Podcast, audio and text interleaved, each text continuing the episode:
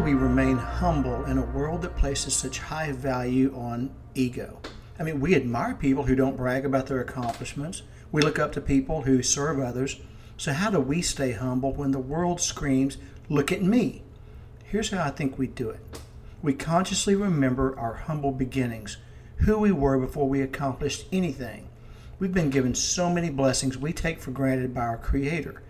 Let's remember and honor our source. When we recognize God as our provider and realize it isn't us, it becomes remarkably easy to stay humble, no matter how insane the world gets. And that is something to consider.